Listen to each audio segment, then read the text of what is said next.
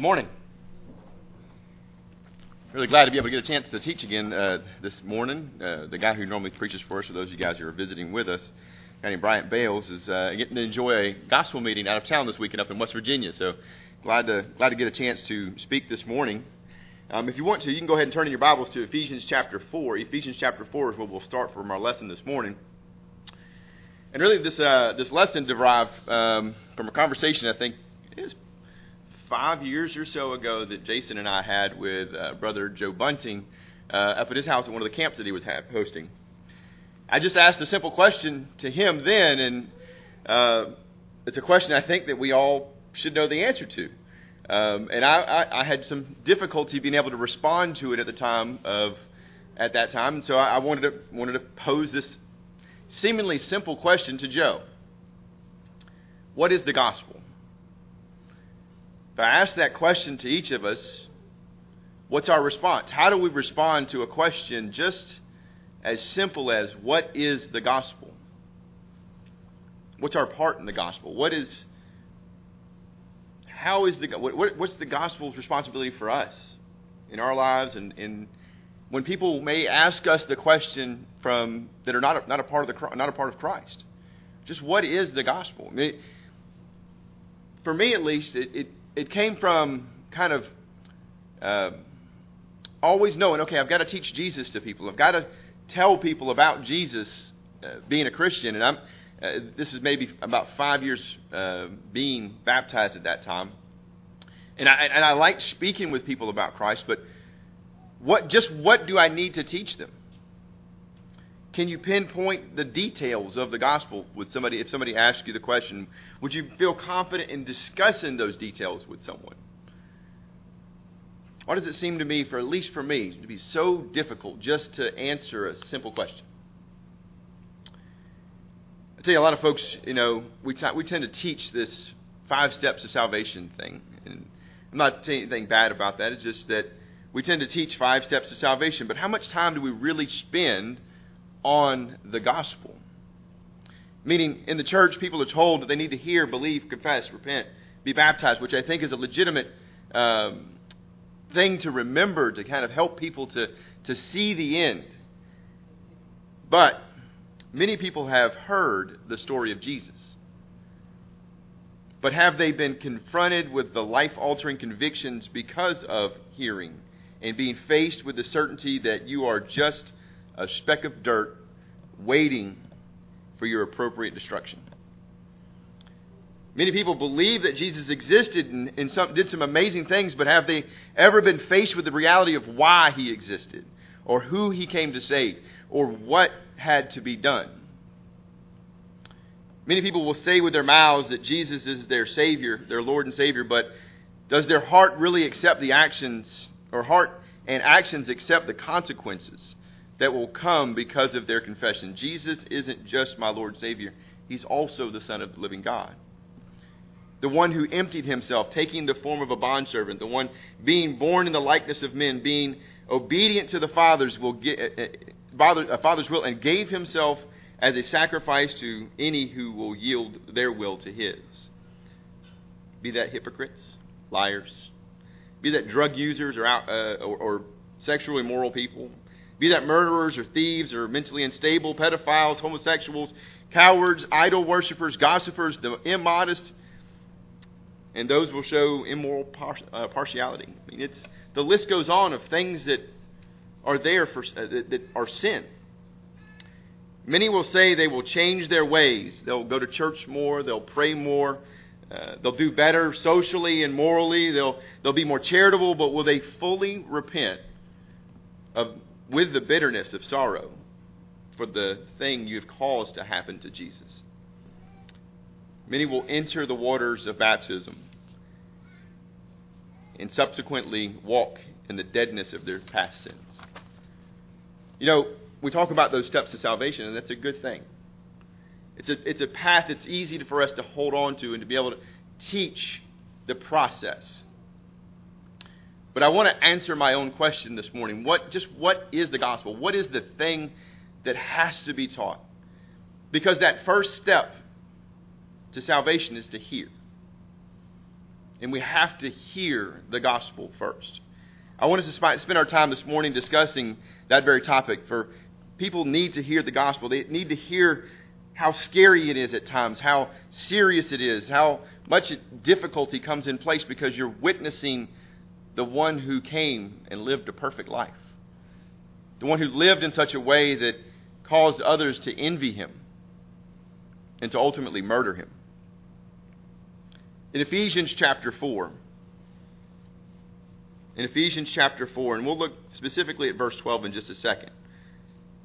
But it says, and he gave the apostles and the prophets and the evangelists in verse 12, and the evangelists and shepherds and teachers to equip the saints for the work of ministry, for building up the body of Christ until we attain the unity of the faith and the knowledge of the Son of God, to mature manhood, to the measure of the stature of the fullness of Christ, so that we may no longer be children tossed to and fro by the waves and carried about by every wind of doctrine, by human cunning and by craftiness and deceitful schemes. Rather, speaking the truth in love, we are to grow up in every way into him who is the head, into Christ, from whom the whole body, joint together, held together by every joint with which it is equipped, when each part is working properly, making the body grow so that it builds itself up in love. And this is the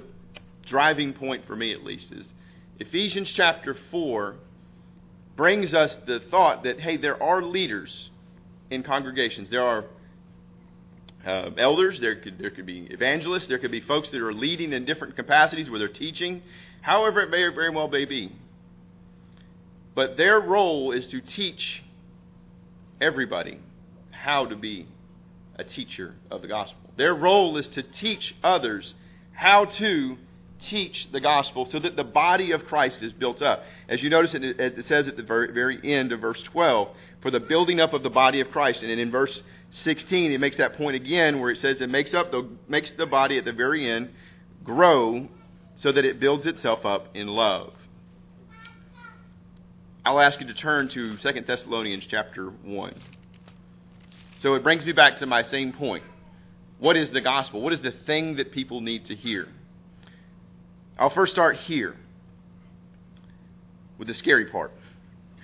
2 Thessalonians chapter 1, verse 8, it says, in flaming fire, inflicting vengeance on those, and we're jumping into the middle of a point, inflicting vengeance on those who do not obey God and on those who do not obey the gospel of our Lord Jesus Christ. So we learn in this point that the gospel is something that can be obeyed. And that if it's not obeyed, the persons who do not obey are leading themselves towards this everlasting destruction. But what does obeying the gospel mean? What is the gospel and how is someone in order to obey it? So let's define the word gospel.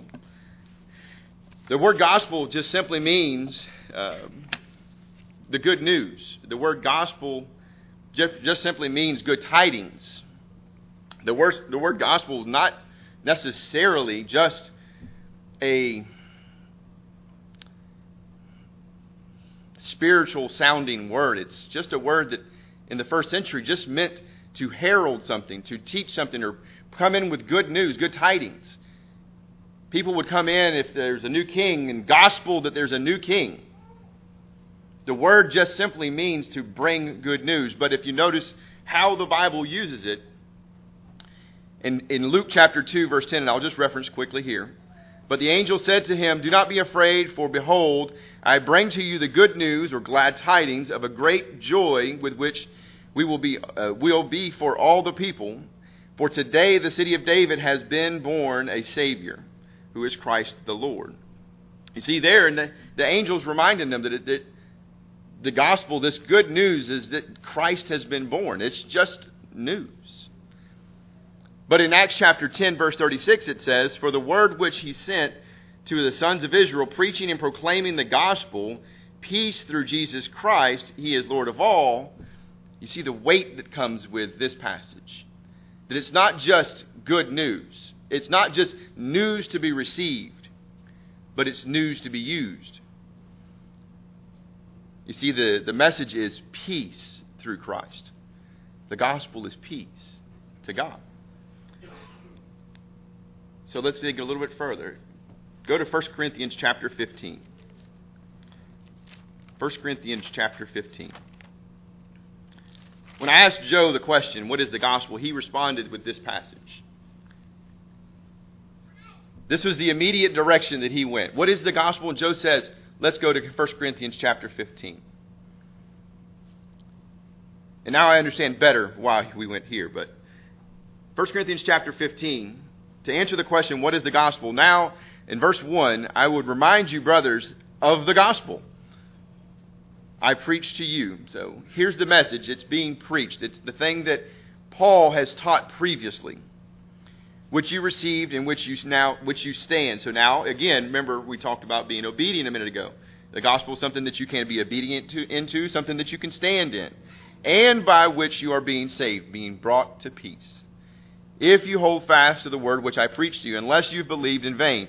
For I delivered to you as of the first importance that what I also received, that Christ died for our sins in accordance with the Scriptures, that He was buried, that He was raised on the third day in accordance with the Scriptures, and He appeared.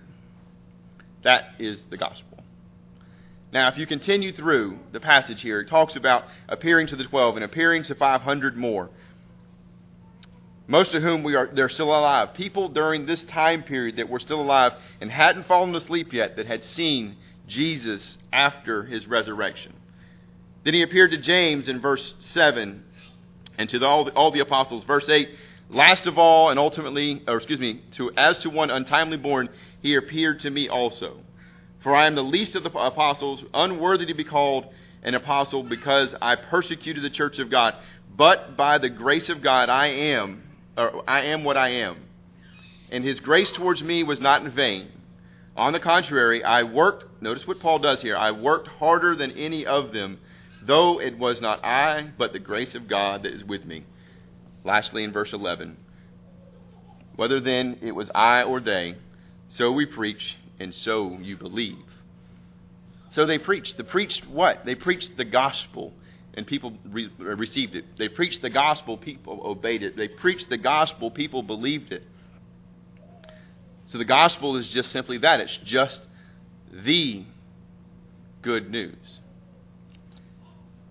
So the question to me is now, at this moment, 5 years ago, what am I supposed to teach? How was the gospel? And you think about during the first century, how was the gospel taught to others? Did they use the 5 steps to salvation, or did they use another method to teaching? Those of you who were here in my Acts class a couple of years ago may remember some of what we're about to talk about. At times, and now I'm back here with us, at times I think sometimes we as Christians can think about the gospel as just being, or talking about Jesus with others as being just some horrible news. As it's the worst news that a person that's non-Christian could hear. Like teaching someone that their mother just died or their house just burnt down. It just depresses them to teach something about Christ to somebody else.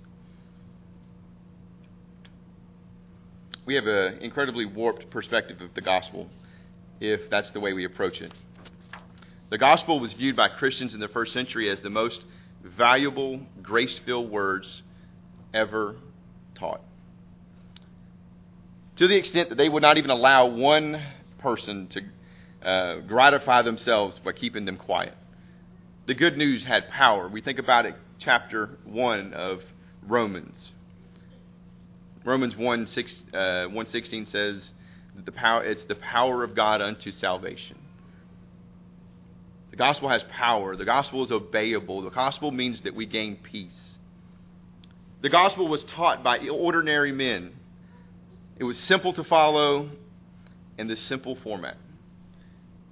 There's a 4-point outline, if you will, that we see happen in the book of Acts. And I think this helps us to see the point that Paul's making in 1 Corinthians chapter 15, where Paul talks about Christ living, Christ dying, Christ being resurrected. The first point in Peter's sermon in Acts chapter 3, and we'll flip there, The first point in Peter's sermon in Acts chapter 3 is the glory of Jesus. Chapter 3, we'll read from verse 11 through verse 26. We'll notice these four points. I'll point them out. The glory of Jesus is point one. So if you want to teach the gospel to somebody else, you got to start with the glory of Jesus.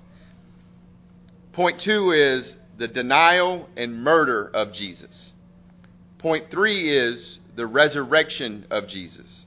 And point four is the restoration found only in Jesus. That's the gospel message that we see in the book of Acts. You can go through the book of Acts in multiple locations and see where gospel preachers were teaching and they followed those same four things in their messages. In Acts chapter 3, and we'll start here in verse 11, it says, setting up the scenario, the point that's here at the moment, is this lame beggar was just healed. This man who everybody had seen, this man who they passed by on their way inside the gate, had been witnessed by so many as lame, meaning crippled. This man's healed at the beginning of chapter 3. Peter tells him that he does not have silver or gold. What he does have, he gives to him. He asks the man to rise up and stand. Praising God and leaping around. This man is so happy that he's now got his legs back. People around him in verse 10 are starting to be filled with wonder and amazement at what had happened. And in verse 11 it says, while he clung to Peter and all the people stood utterly astounded, ran together to them in the portico called Solomon's. And when they saw Peter, he addressed the people, men of Israel, why do you wonder at this? Or why do you stare at us as though by our own power or piety we may have made him to walk? The God of Abraham, notice this, the God of Abraham, the God of Isaac, the God of Jacob, the God of our fathers, glorified his servant, who? Jesus, whom you delivered over and denied in the presence of Pilate when he had decided to release him. But you denied the holy and righteous one and asked for a murderer and to be granted to you. So point one and point two already here. Point three. And you killed the author of life, whom you raised from the dead, or God raised from the dead. To this we are now witnesses. Point four.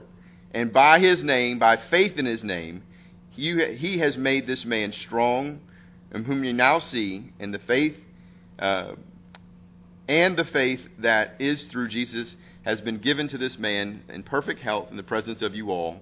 And now, brothers, I know that you acted in ignorance, as did your rulers, but what God foretold by the mouth of the prophets, that Christ would suffer, he thus fulfilled. Repent, therefore, and be turned back that your sins may be blotted out, that time of refreshing may come from the presence of the Lord, that he may send Christ appointed for you, Jesus.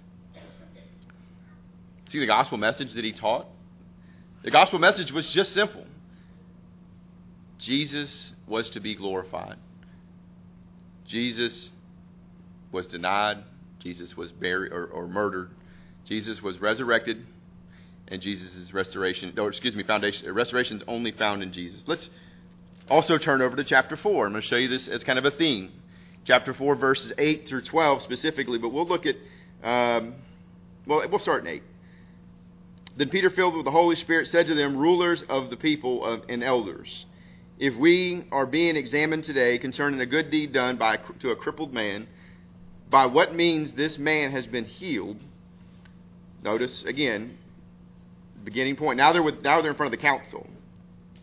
Let it be known to you and to all the people that are of Israel, by the name of Jesus Christ of Nazareth, whom you've crucified, whom God raised from the dead, by him this man is standing before you well. This Jesus is the stone that was rejected by you, by the builders, which became the cornerstone, and there is salvation in no one else. For there is no other name under heaven given among men by which we must be saved. Again, that same thread. Again, Jesus was the, we had that he glorified Jesus, and then he denied Jesus, and then they murdered Jesus. Jesus was resurrected, and then obedience and salvation can be found through Jesus. That sounds all good and great, Mike. That's Peter teaching that. Peter would go on to do this again in Acts chapter 10, and we'll not spend too much time here, but just notice one little thing. As Peter's going through, in verse 36 of the conversation between him and Cornelius, he says, "As for the word that he sent to Israel, preaching the good news of peace through Jesus Christ, he is Lord of all." Back to the passage we mentioned a minute ago. Peter's saying the gospel, just simply the proclaiming the gospel, the good news. That's all good and good, Mike, that Peter's doing that. What about anybody else? Turn over to Acts chapter 13. Now a different person, Paul, in Acts chapter 13, uses the same basic layout for a lesson. If you look at verse 16 through verse 32, you will see Paul using this layout. We'll narrow that in a little bit to verse 23 through 32. But as he's starting the beginning at this point, Paul's given the floor, if you will. He's given the opportunity to speak, and he said, "Men of Israel," in verse 16, "you who fear God, listen." And then he goes along to proclaim or teach about their history, about Egypt, about the 40 years, about the conquest of Canaan, about the 450 years from Judges until Samuel. They're asking for a king. David, the man after God's own heart, in verse 22. And then you get to 23. "Of this man's offspring, God has brought Israel a Savior, Jesus, as he has promised." Verse 24. "Before his coming, John had proclaimed a baptism of repentance to all the people. And as John was finishing his course, he said, 'What do you suppose that I am? I am not he, no, but behold, after me one is coming, the sandals of whose I'm not worthy to untie.'"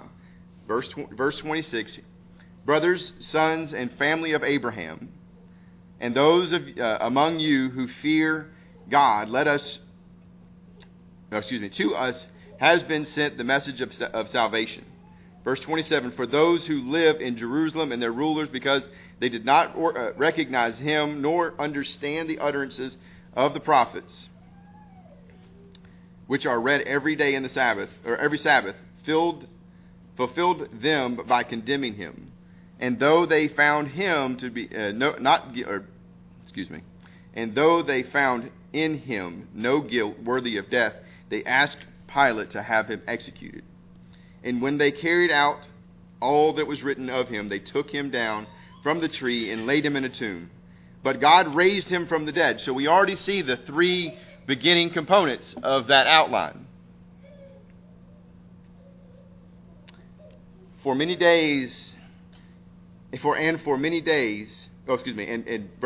30. "But God raised him from the dead, and for many days appeared to those who had come up with him from Galilee to Jerusalem, who are now his witnesses to the people. And we bring to you the good news that God promised to our fathers." The good news that Paul brings is not fluff. It's not, say these magic words and you're saved. Say the sinner's prayer or doing these other things. He teaches them who Jesus was. Makes people confront who Jesus was. What Jesus did. To lead them to the point of obedience. Over and over again, comes down to the fact you see in verse 38. "Let it be known to you, therefore, brothers, that through this man forgiveness of sins is proclaimed to you, by him everyone who believes is freed from everything from which you could not be freed under the law of Moses." And we see people over and over again through the book of Acts. When they get to this point, they want salvation. They ask for salvation. If you look in Acts chapter 8, verse 38, this one, for me at least, just says it simpler than all the rest of these. Acts chapter 8, verse 38, it says, "And then Philip opened his mouth, and beginning with the scriptures, he told him the good news of Jesus." That's what people were taught in the first century, just Jesus. Teaching Jesus means teaching Jesus. What did he do? We can read the four Gospels and see the things that he did leading up to this council and this judgment on him. We can see the signs that he performed. We can see the miracles that he did. We can see the times of tenderness that he had with folks. We can see the parables that he taught. We can see God's glory being fulfilled in Jesus. And then we see the Jews giving him up. And we see the Jews sacrificing this Lamb of God. You see, the first century, Philip, Paul, Stephen, Peter, all spoke of the glory of Jesus and taught Jesus. So, that being said, I want to look at a few just brief applications of this. Have you ever thought about sinful people having baggage? If you're teaching Jesus to people that are around us, if I'm teaching Jesus to somebody that's around us, do we have baggage? Do we have complications? Are we all riddled with our own backgrounds? What kind of people live in this community or other communities for that matter? Are there people that are addicted to alcohol or socially drawn to alcohol? What if somebody came in the back door this morning smelling like a bar? Are there people living in adultery with completely messed up lives? Are there people who are addicted to child pornography, sick in the head with unimaginable things? Are there people that have witnessed horrible crimes and are carrying around the baggage that goes along with witnessing horrible things? The people who have watched their parents get shot, killed, or fight over domestic issues. There are people who are just neighborhood gossips and the baggage that comes along with them. What about people who actually were the person who carried out the murder? People who just evade taxes and sell drugs. What about corrupt politicians? What about transgender people or gay people? Or do we have those people in our town? Who cares about these people? Who cares about the people who go through sinful things? And Jesus is that person. Simply put, Jesus cares about them. So that should tell us that we should care about them. Whatever problem there is, there's going to be baggage that comes with teaching the gospel to anybody. I tell you, I wouldn't be here if people like that weren't here. Right? Jesus was willing to teach people that were involved with sin. Not just kind of like passingly involved with sin. He was willing to teach people regardless of where they were. Would you be willing to teach somebody the gospel? Just simply the gospel. Jesus lived. He was denied. He was murdered. He was resurrected. And salvation can be found in him from all of your sins. All of them. And to help them through that baggage. How many of us in this room have been overcome with sinful pasts that in ways you wouldn't want the next person to know about the thing that you've done? I know that's me. But the gospel is for people like me and you. Last passage, Philippians chapter 2. Philippians chapter 2.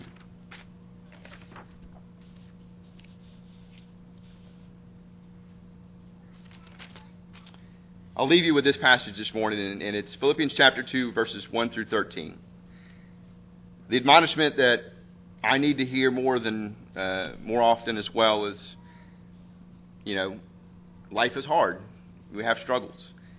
We have kids and busyness that comes about. We have jobs and all of the problems that go along with it, and the time that's consumed by it, seemingly everything that's around us. Do we spend time teaching the gospel to somebody else that's around us? Do we spend time daily talking to somebody about Jesus? I know that oftentimes I will fail at that. Just go through the day and keep my head down and go. But people need to hear about Jesus. And I need to have the same mindset that Jesus had while he was here. That even though he may have been busy, maybe he was walking from one place or the other, he would stop and talk. Think about the passage that's here in Philippians chapter 2, and I'll leave you here. So if there's any encouragement in Christ, any comfort from love, any participation in the Spirit, any affliction and sympathy, complete my joy by being of the same mind, having the same love, being in full accord with, and of one mind. Do nothing from selfish ambition or conceit, but in humility count others more significant than yourselves. Let each of you look not only at his own interests, but also the interests of others. Having this mind among yourselves, which is yours in Christ Jesus, who, though he was in the form of God, did not count equality with God a thing to be grasped, but emptied himself by taking the form of a servant, being born in the likeness of men, and being found in human form, being humbled himself by becoming obedient to the point of death, even death on a cross. Therefore God has highly exalted him and bestowed on him the name that is above every name, so that the name of Jesus every knee shall bow, and in heaven and on earth and under the earth, and every tongue should confess that Jesus Christ is Lord, to the glory of God and the Father. Therefore, my beloved brethren, my beloved, as you have always obeyed, so now, not only as in my presence, but much more in my absence, work out your own salvation with fear and trembling, for it is God who works in you, both to will and to work for his good pleasure. What is the gospel? It's to have our minds changed by Jesus' example. And for us to be saved, for us to fall away from and put to death the sins that have so enamored us, have put us in all the problems that we've dealt with through our life. And coming to Jesus, the only one that can save us, the only one that can free us from the burdens of sin. And ultimately, getting to the point that's, I think, here in Ephesians chapter 2, becoming of the same mind as Jesus, to having the same responsibility and respect towards those that are around us. You've noticed in verse 4 it says, let each of you not only look out to his own interest, but the interest of others. What's the biggest interest in the world? Salvation from it. Let us think about that this morning, or as we go on through our daily walks of life today. And if there's any here that are subject to the gospel call in any kind of way, please come forward as we stand and sing the song that's been selected.